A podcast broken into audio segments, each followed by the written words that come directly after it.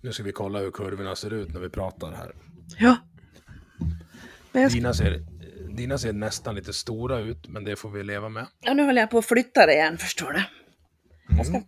flytta runt så. Jag är ju så jävla kort. Ja, Så jag måste ju lösa det här på något vis. Utan att alltihopa vickar också. till nästa avsnitt ska vi köpa en eh, bilkudde nya hörlurar till dig. Nej men jag har ju hör, jag har ett par andra hörlurar också. Det var du Ja. som sa att jag skulle köpa de här. Ja, Ja. vi ska köpa, vi ska köpa något värre till dig. ja, men nu sitter jag nästan en dess ifrån. Men det är ju dumt. Ja.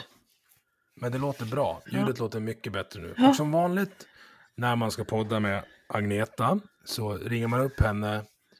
Eller som vanligt man ska prata med Agneta. Och antingen har hon köpt ett hus eller så är hon på väg till veterinären. Ja. Det. Det är lite så vi jobbar i den här eh, avdelningen.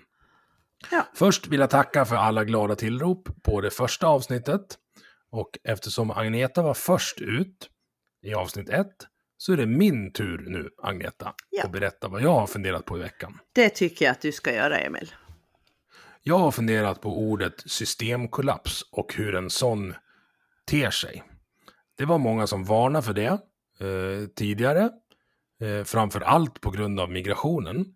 Men jag tänker så här, att en systemkollaps måste inte alls vara orsakad av eh, ett specifikt skeende, utan det är, oavsett vad det är, som trycktestar våra system, påvisar om systemen är robusta nog för att tåla trycket.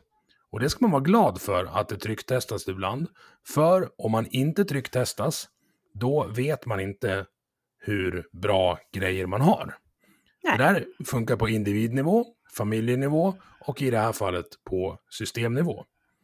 Och det som har hänt nu de senaste åren, decennier kanske vi kan säga, det är att Sverige har fått gått igenom den pubertet som våra nordiska grannländer tvingades igenom under andra världskriget, Mm. men som vi slapp. Eh, av olika anledningar. Man kan tycka vad man vill om det. Att vi, jag tycker att vi fegar ur lite grann under andra världskriget och bara, nej, vi har inte sett några tyskar. Nej. Och här, Hitler, ta våra kugghjul Ja. eh, och så vidare. Det där har jag pratat om med både Aron Flam och Micke Nilsson i min andra podcast, Vi måste prata, som jag kan eh, varmt rekommendera i och med att det är min. Där kan man också lyssna på avsnitt 27 med den här Agneta Ljungberg. Men om vi tittar på det senaste året så har vi kaos på Arlanda, kaos i passet, eh, i processen för att få pass. Vi har en rusande inflation, vi har hotande räntehöjningar, vi har polisbrist, vi har brist på vårdpersonal. Om det här inte är starten på en systemkollaps utan att bli stämplad som alarmist nu. Vi har, alltså så här, det finns ju fler tecken, alltså Försäkringskassan, Arbetsförmedlingens, Åh. eh, eh? Lantmäteriet. bristande, ja precis, bra att du tog in Lantmäteriet så det är någon myndighet som vi inte kan skylla på Dan Eliasson. Ja.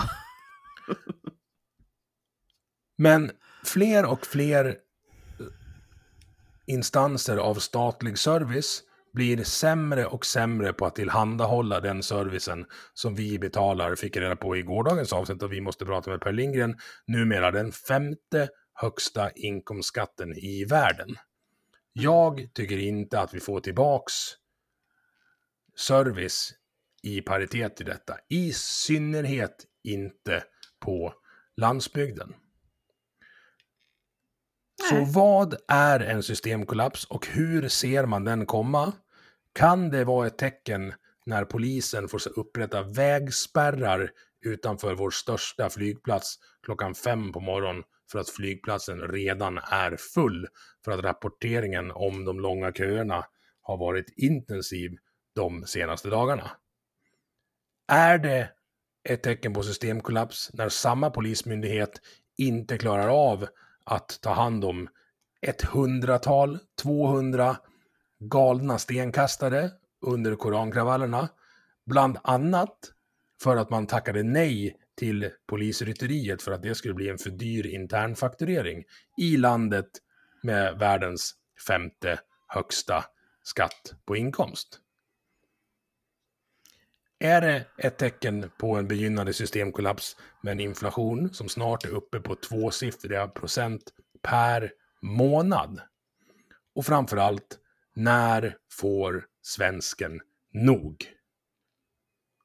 Det är mina tankar om det, Agneta. Vad säger du? Ja, alltså. Frågan är om det har kollapsat.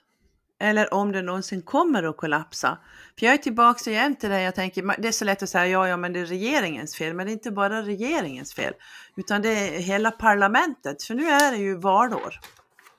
Mm. Och det är så mycket valfläsk man kastar runt omkring i alla vrår och alla kommer med sitt här och där och det är en snuttifiering.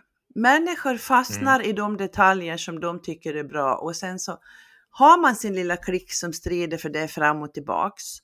Och ingen människa tar någonsin ett fågelperspektiv och tänker att ja, men vad händer med helheten? Jag hade en kamrat som redan, han är död nu så nu kan jag citera honom, men redan 1972 sa han så här att ja men vad fan vad det här landet behöver en diktator men jag har inte tid. Och lite grann... Nej, säga vad man vill.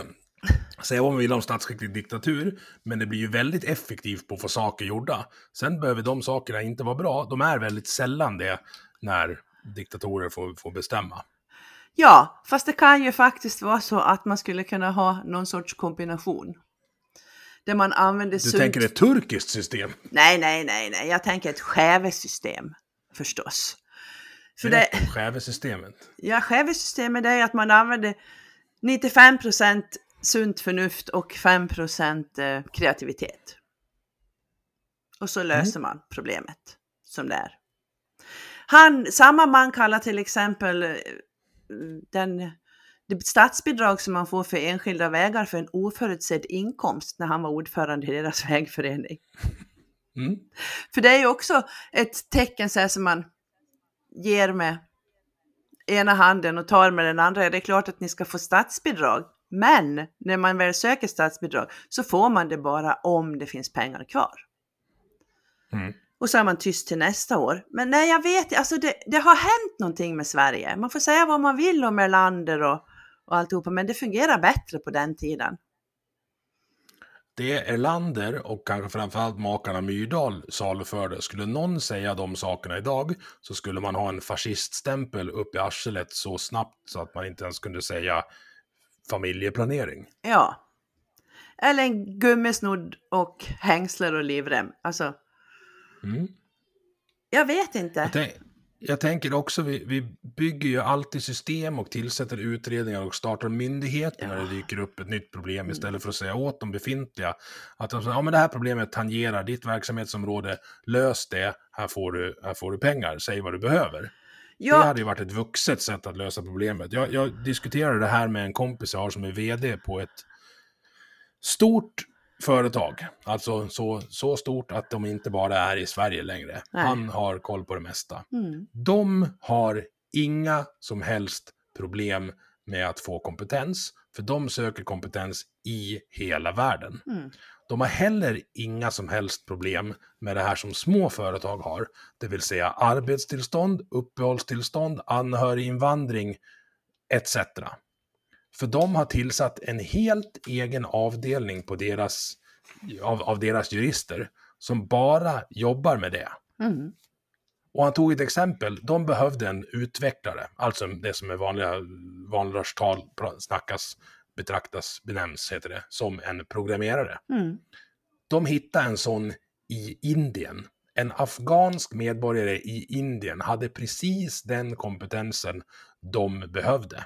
Och de har jurister som har lärt sig det svenska systemet, mm. hur man ska hantera det. Han hade bostad, arbetstillstånd och kontorsplats på tre dygn från att han skickade in sin ansökan. Mm. Vad säger det om vårt system när stora företag måste tillsätta juridiska hela avdelningar för att få till sådana här saker? Hur i helvete ska ett litet sågverk i Insjön eller motsvarande handskfabrikör i Leksand eller något sånt, som ändå är stora företag på den här orten, mm. kunna, kunna rekrytera på det sättet. Nej. Nej, alltså, och det är ju... Ja, alltså det här är ju den offentliga, ofantliga sektorns fel. Och någonstans så börjar den här systemkollapsen när man tog bort an, det ansvar, tjänstemannaansvaret. För ingen mm. behöver längre ta ansvar för någonting. Det finns absolut ingenting man behöver ta ansvar för. Mm. Jag såg en debatt igår mellan Carl-Oskar Bolin, Moderaternas energipolitiska talesman, och vår energiminister Annika Strandhäll.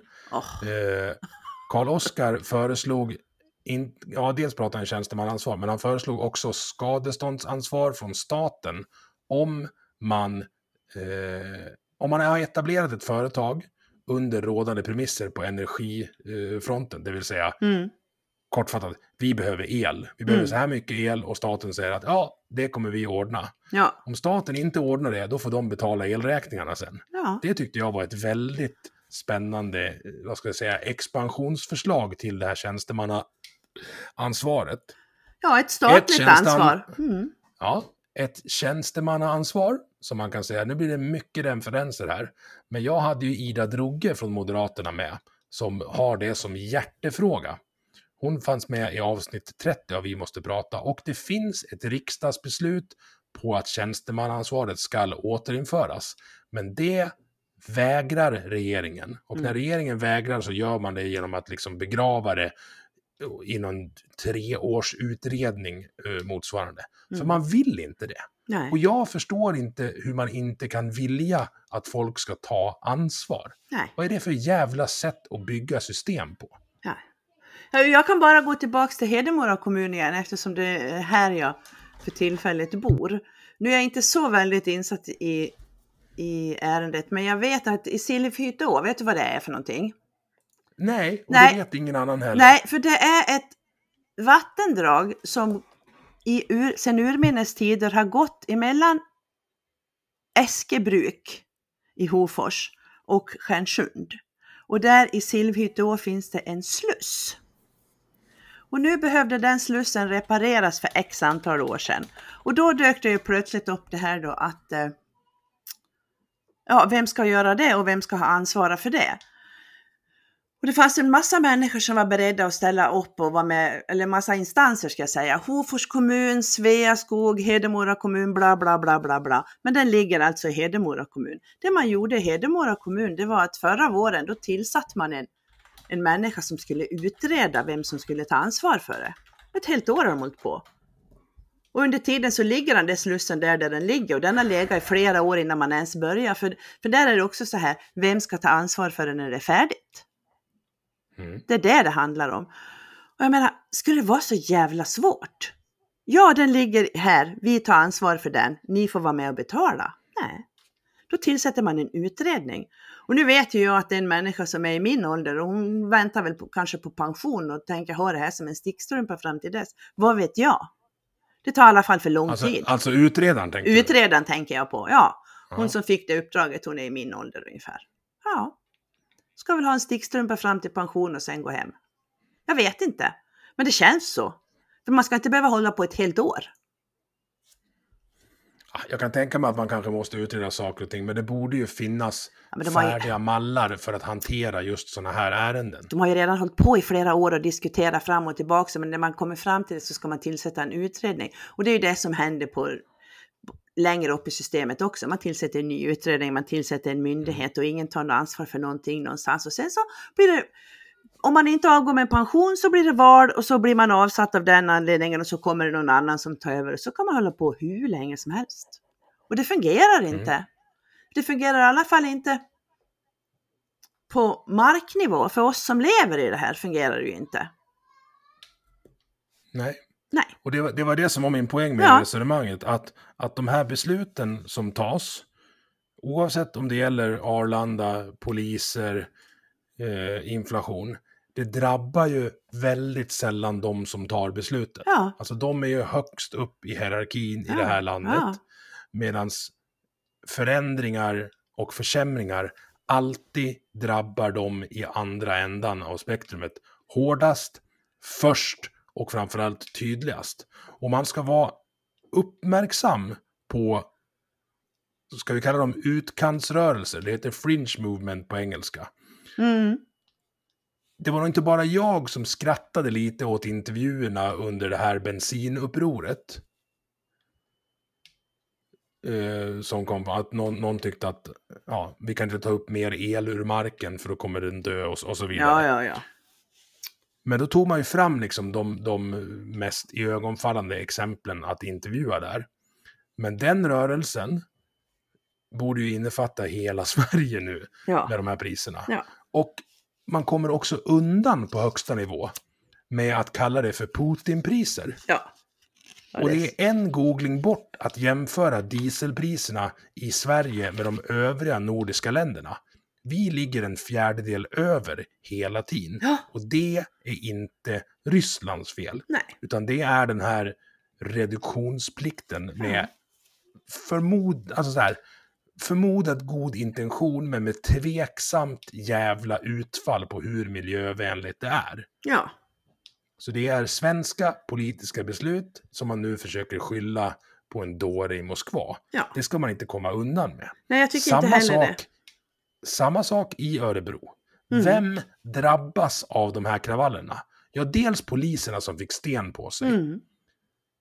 Men säg att det var tusen pers som deltog i kravallerna. Vad kan det bo i Vivalla? 30 000? Mm. 20 000? Alltså det är så en liten jävla del som får ställa till för övriga. Och då får man det här alltså, ja, nu börjar du prata om myten om skötsamma invandrare. Eller tråpen, det är ju ingen myt. Alltså de flesta invandrare är ju skötsamma, strävsamma och vill få ett bättre liv. Mm. Men så är det några dårar som blir triggade av en dansk dåre, Mm. eh, som för övrigt ska till Falun nu och elda i, Ja. eh, om 20 dagar. Då ska jag åka dit och titta på honom.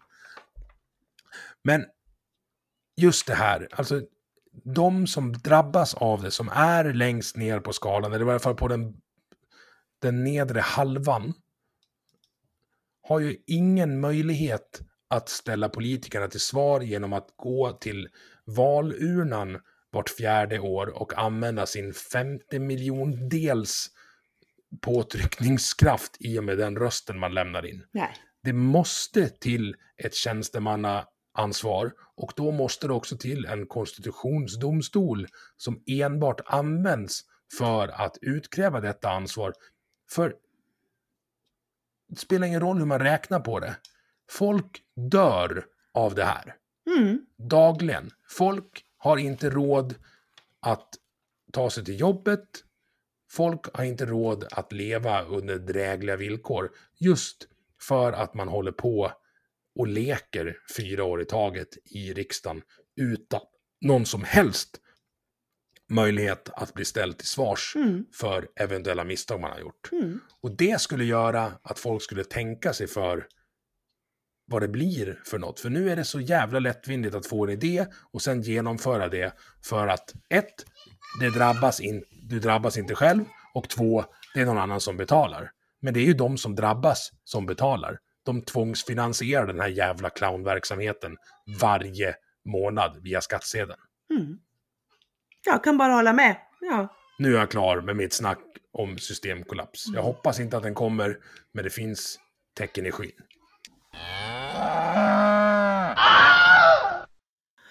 Du, jag ska ta och göra så här. Jag ska ta och prata om generation Greta idag. Och nu, nu kommer jag att generalisera väldigt. Och det tycker jag att jag får göra.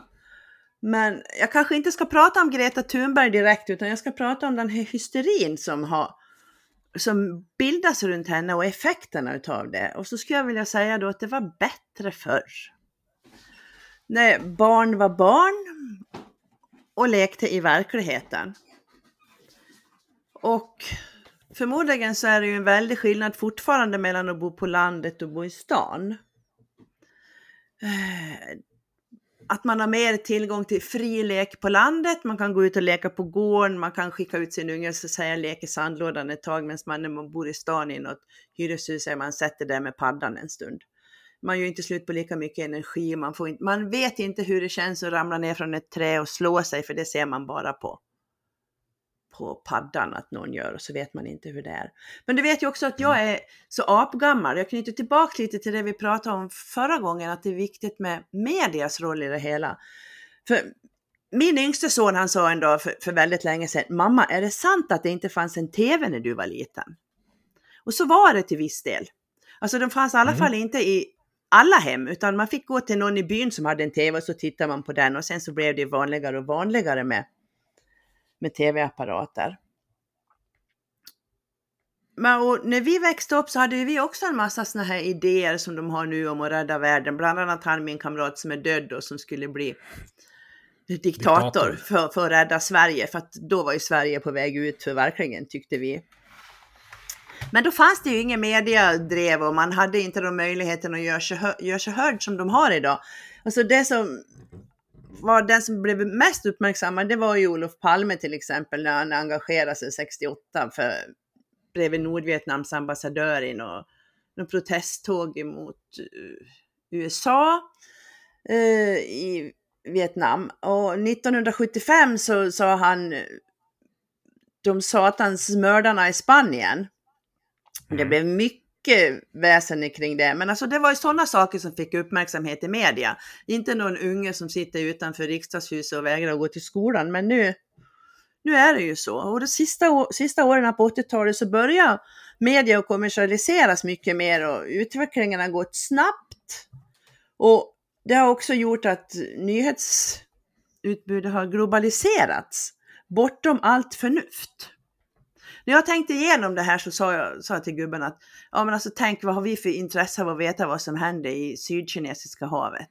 Och då precis samma dag så visade det sig att det var någon båt som hade kapsejsat i Sydkinesiska sjön nu då, under någon storm och de var 27 stycken som hade blivit räddade med, med helikopter och bla bla bla. Varför ska vi veta sånt? Ja. Vi, vi har inget som helst intresse av att veta allting som händer runt omkring här. Jag vill veta vad som händer hos grannen. Men det måste ju finnas någon sorts balans i det här med mediautbudet. Då. För man mister kompetensen utav grävande media i närområdet som tar reda på vad som faktiskt händer när man bara jagar klick och lösnummer hela tiden. Ja. Men om vi tar tillbaks till Greta. För hon får kanske, ja hon får både ris och ros. Hon kanske inte alls är ansvarig för någonting utav det egentligen. För hennes föräldrar, de har skrivit en bok som heter Scener ur hjärtat. Det är en mycket utlämnande bok som beskriver hur det är att leva med ett barn med allvarliga symptom på autismspektrumtillstånd. Och man blir lätt gisslan när barn inte äter och det är så det har blivit.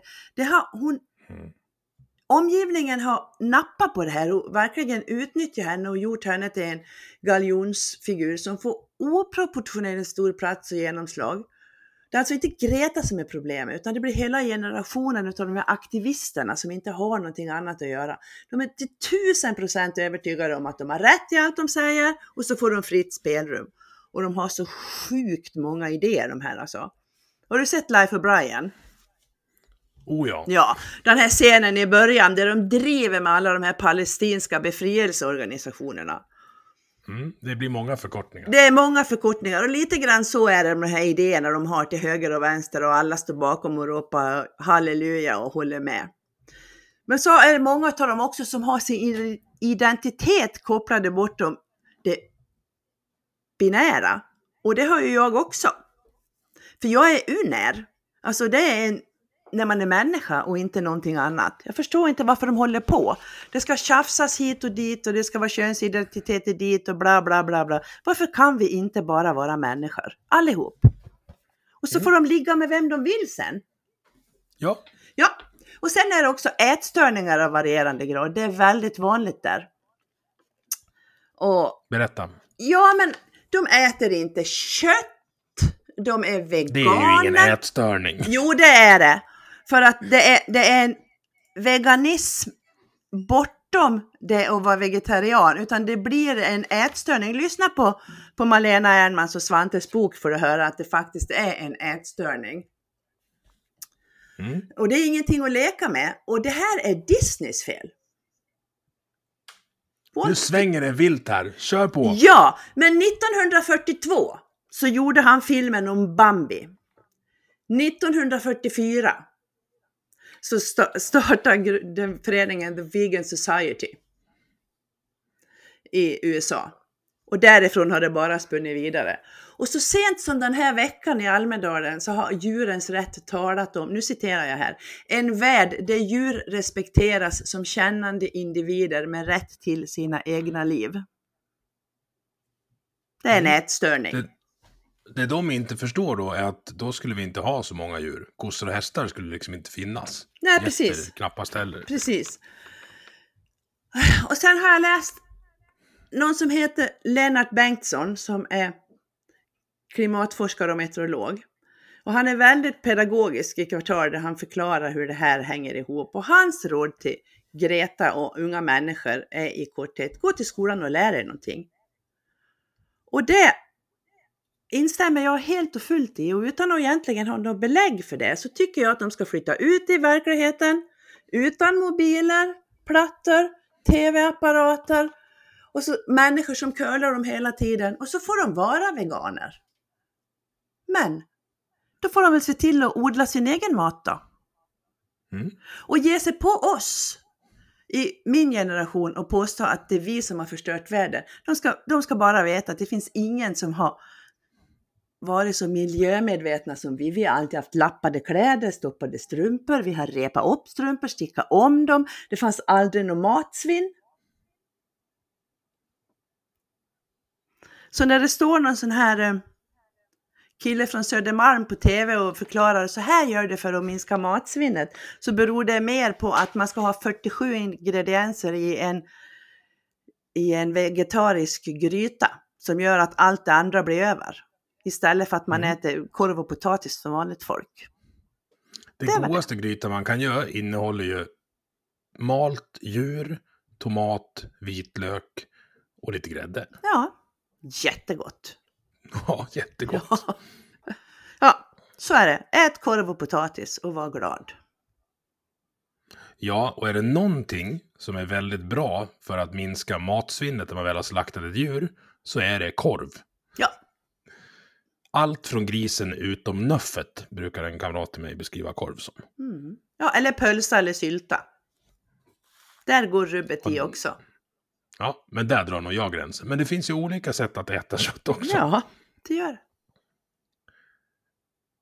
Jag tänker avsluta det här avsnittet med att lansera ett nytt segment som heter Veckans trams.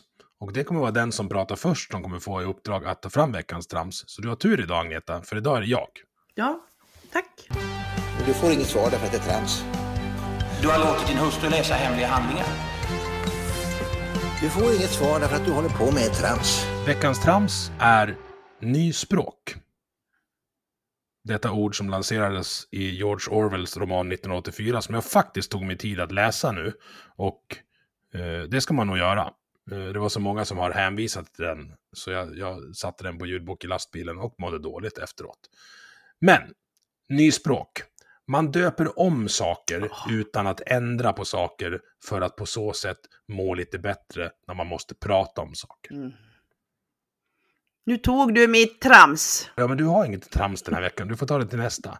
Invandrarverket finns inte längre. Nu är det Migrationsverket. Invandrare är ett skällsord. Städare finns det inte längre. Nej. Nu är det ett lokalvårdare eller möjligtvis hygientekniker. Mm. Man har inte ändrat på arbetsuppgifterna, man har inte ändrat villkoren, man har inte höjt lönen, man har knappt tagit fram någon ny slags såpa.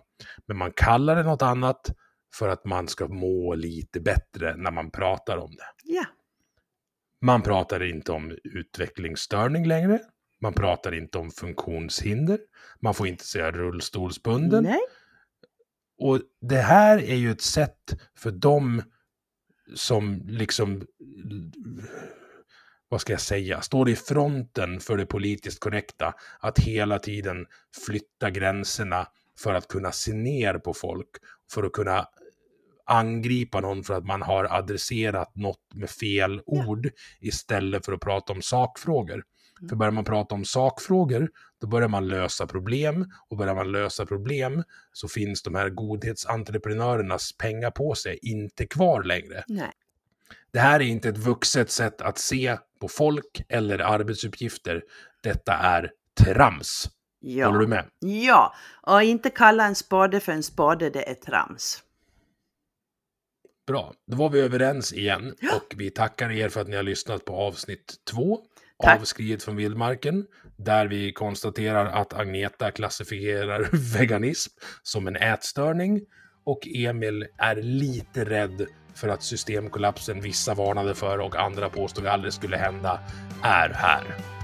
Tack för idag. Tack för idag.